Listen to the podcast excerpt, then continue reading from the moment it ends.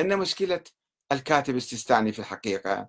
تكمن في أنه يتلبس مسوح العلم والاجتهاد والدين، وهو يقلد في أهم أصل من أصول دينه وعقيدته، ويرفض الاجتهاد بل يحرم الاجتهاد على الآخرين، ويريد منا أن ننام على الخرافات والأساطير الموروثة التي أصبحت منبعا لا ينضب للثروات اللامشروعة وقاعدة لنشوء دكتاتوريات جديدة باسم الدين. إننا ندعو الكاتب السيستاني إلى التفكير قليلا فيما يقول، ونسأله سؤالا واحدا، ونطلب منه أن يجيبنا جوابا واحدا: هل كانت ولادة ابن الحسن العسكري المدعى، هذه الولادة كانت علنية أم سرية؟ شوف شلون تناقض عنده، مرة يقول علنية مرة يقول سرية. فإذا كانت علنية كما يقول الكاتب السيستاني، هذا نص كلامه: هناك روايات أخرى كثيرة صريحة برؤية السفراء الأربعة كل في زمان وكالته للإمام المهدي، ولقد ذكر الصدوق من وقف على معجزات الإمام المهدي ورآه من الوكلاء وغيرهم مع تسمية بلدانهم، وقد أشرنا إلى بعضهم، وقد بلغوا من الكثرة حدا يمتنع معه اتفاقهم على الكذب، لا سيما وهم من بلدان شتى.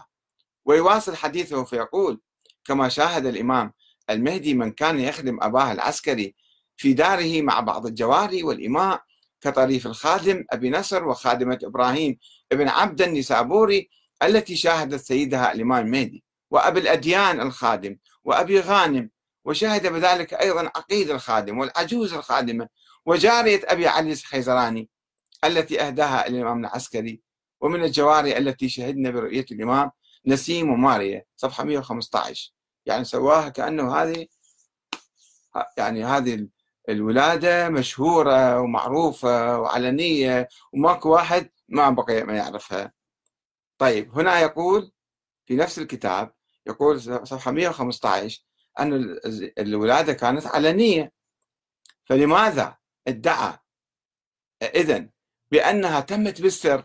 وأن الإمام العسكري لم يبلغ إلا عددا صغيرا من خاصته، وأنه اضطر إلى نفي وجوده أمام الناس في الظاهر خوفا على حياته من العباسيين؟ إذا هو خايف من العباسيين ليش يعلنها وليش يجيب كل الناس يشوفون؟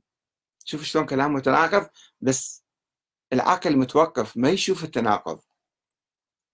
وإذا كانت سرية كما يقول في رواية أخرى، كان الإمام العسكري عليه السلام حريصا على أن لا ينتشر خبر ولادة المهدي إلا بين الخلص من شيعته ومواليه، مع أخذ التدابير اللازمة والاحتياطات الكافية لصيانة قادة التشيع من الاختلاف بعد وفاته، إذ أوقفهم بنفسه على المهدي الموعود مرات عديدة وأمرهم بكتمان أمره، صفحة 119. فلماذا الادعاء إذن بأن الإمام العسكري أخبر الكثير من أصحابه من الخدم والجواري والأصدقاء بمولده، حتى أنه عق عنه، سوى عقيق يعني سوى عزيمة وأعلن أمام الناس، وأراه إلى المئات، وأنه صلى على أبيه أمام الناس، وأنه كان يستقبل الوفود ويأخذ الأموال منهم، وأنه كان يعيش في دار أبيه في سامراء؟ ألا يوجد تناقض في ذلك؟ ألا يدعونا ذلك إلى التفكير وإعادة النظر والاجتهاد بصورة مستقلة؟ لقد آمن الشيعة قرونا من الزمن بوجود الإمام الثاني عشر، وانتظروه طويلا ليخرج ويقيم دولة الحق، وكانوا يحرمون خلال انتظاره إقامة الدولة الإسلامية، لأنهم كانوا يشترطون العصمة والنص في الإمام، ولكنهم تحرروا من هذه النظرية فيما بعد، وابتدعوا نظرية ولاية الفقيه أو المرجعية الدينية أو النيابة العامة للفقهاء عن الإمام الغائب.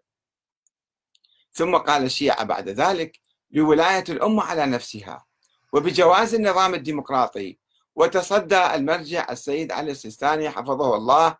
للدعوة إلى إقامة النظام الديمقراطي في العراق بعد سقوط نظام صدام حسين، متخليا بصورة عملية عن الفكر الإمامي المثالي الوهمي غير القابل للتطبيق، ولم يعرف عنه اشتراط العصمة أو النص في الإمام، أي في رئيس الجمهورية أو رئيس الوزراء، بل لم يعرف عنه اشتراط الفقه والعدالة بالمعنى الأخص، مما يدل على حدوث تطور كبير في فكره السياسي وانفصام الذين يدعون الانتساب إليه، كصاحبنا الكاتب السيستاني الذي يدعي الانتماء إلى حوزة المرجع السيستاني والعمل في مرجعيته، في تناقض. يعني المرجع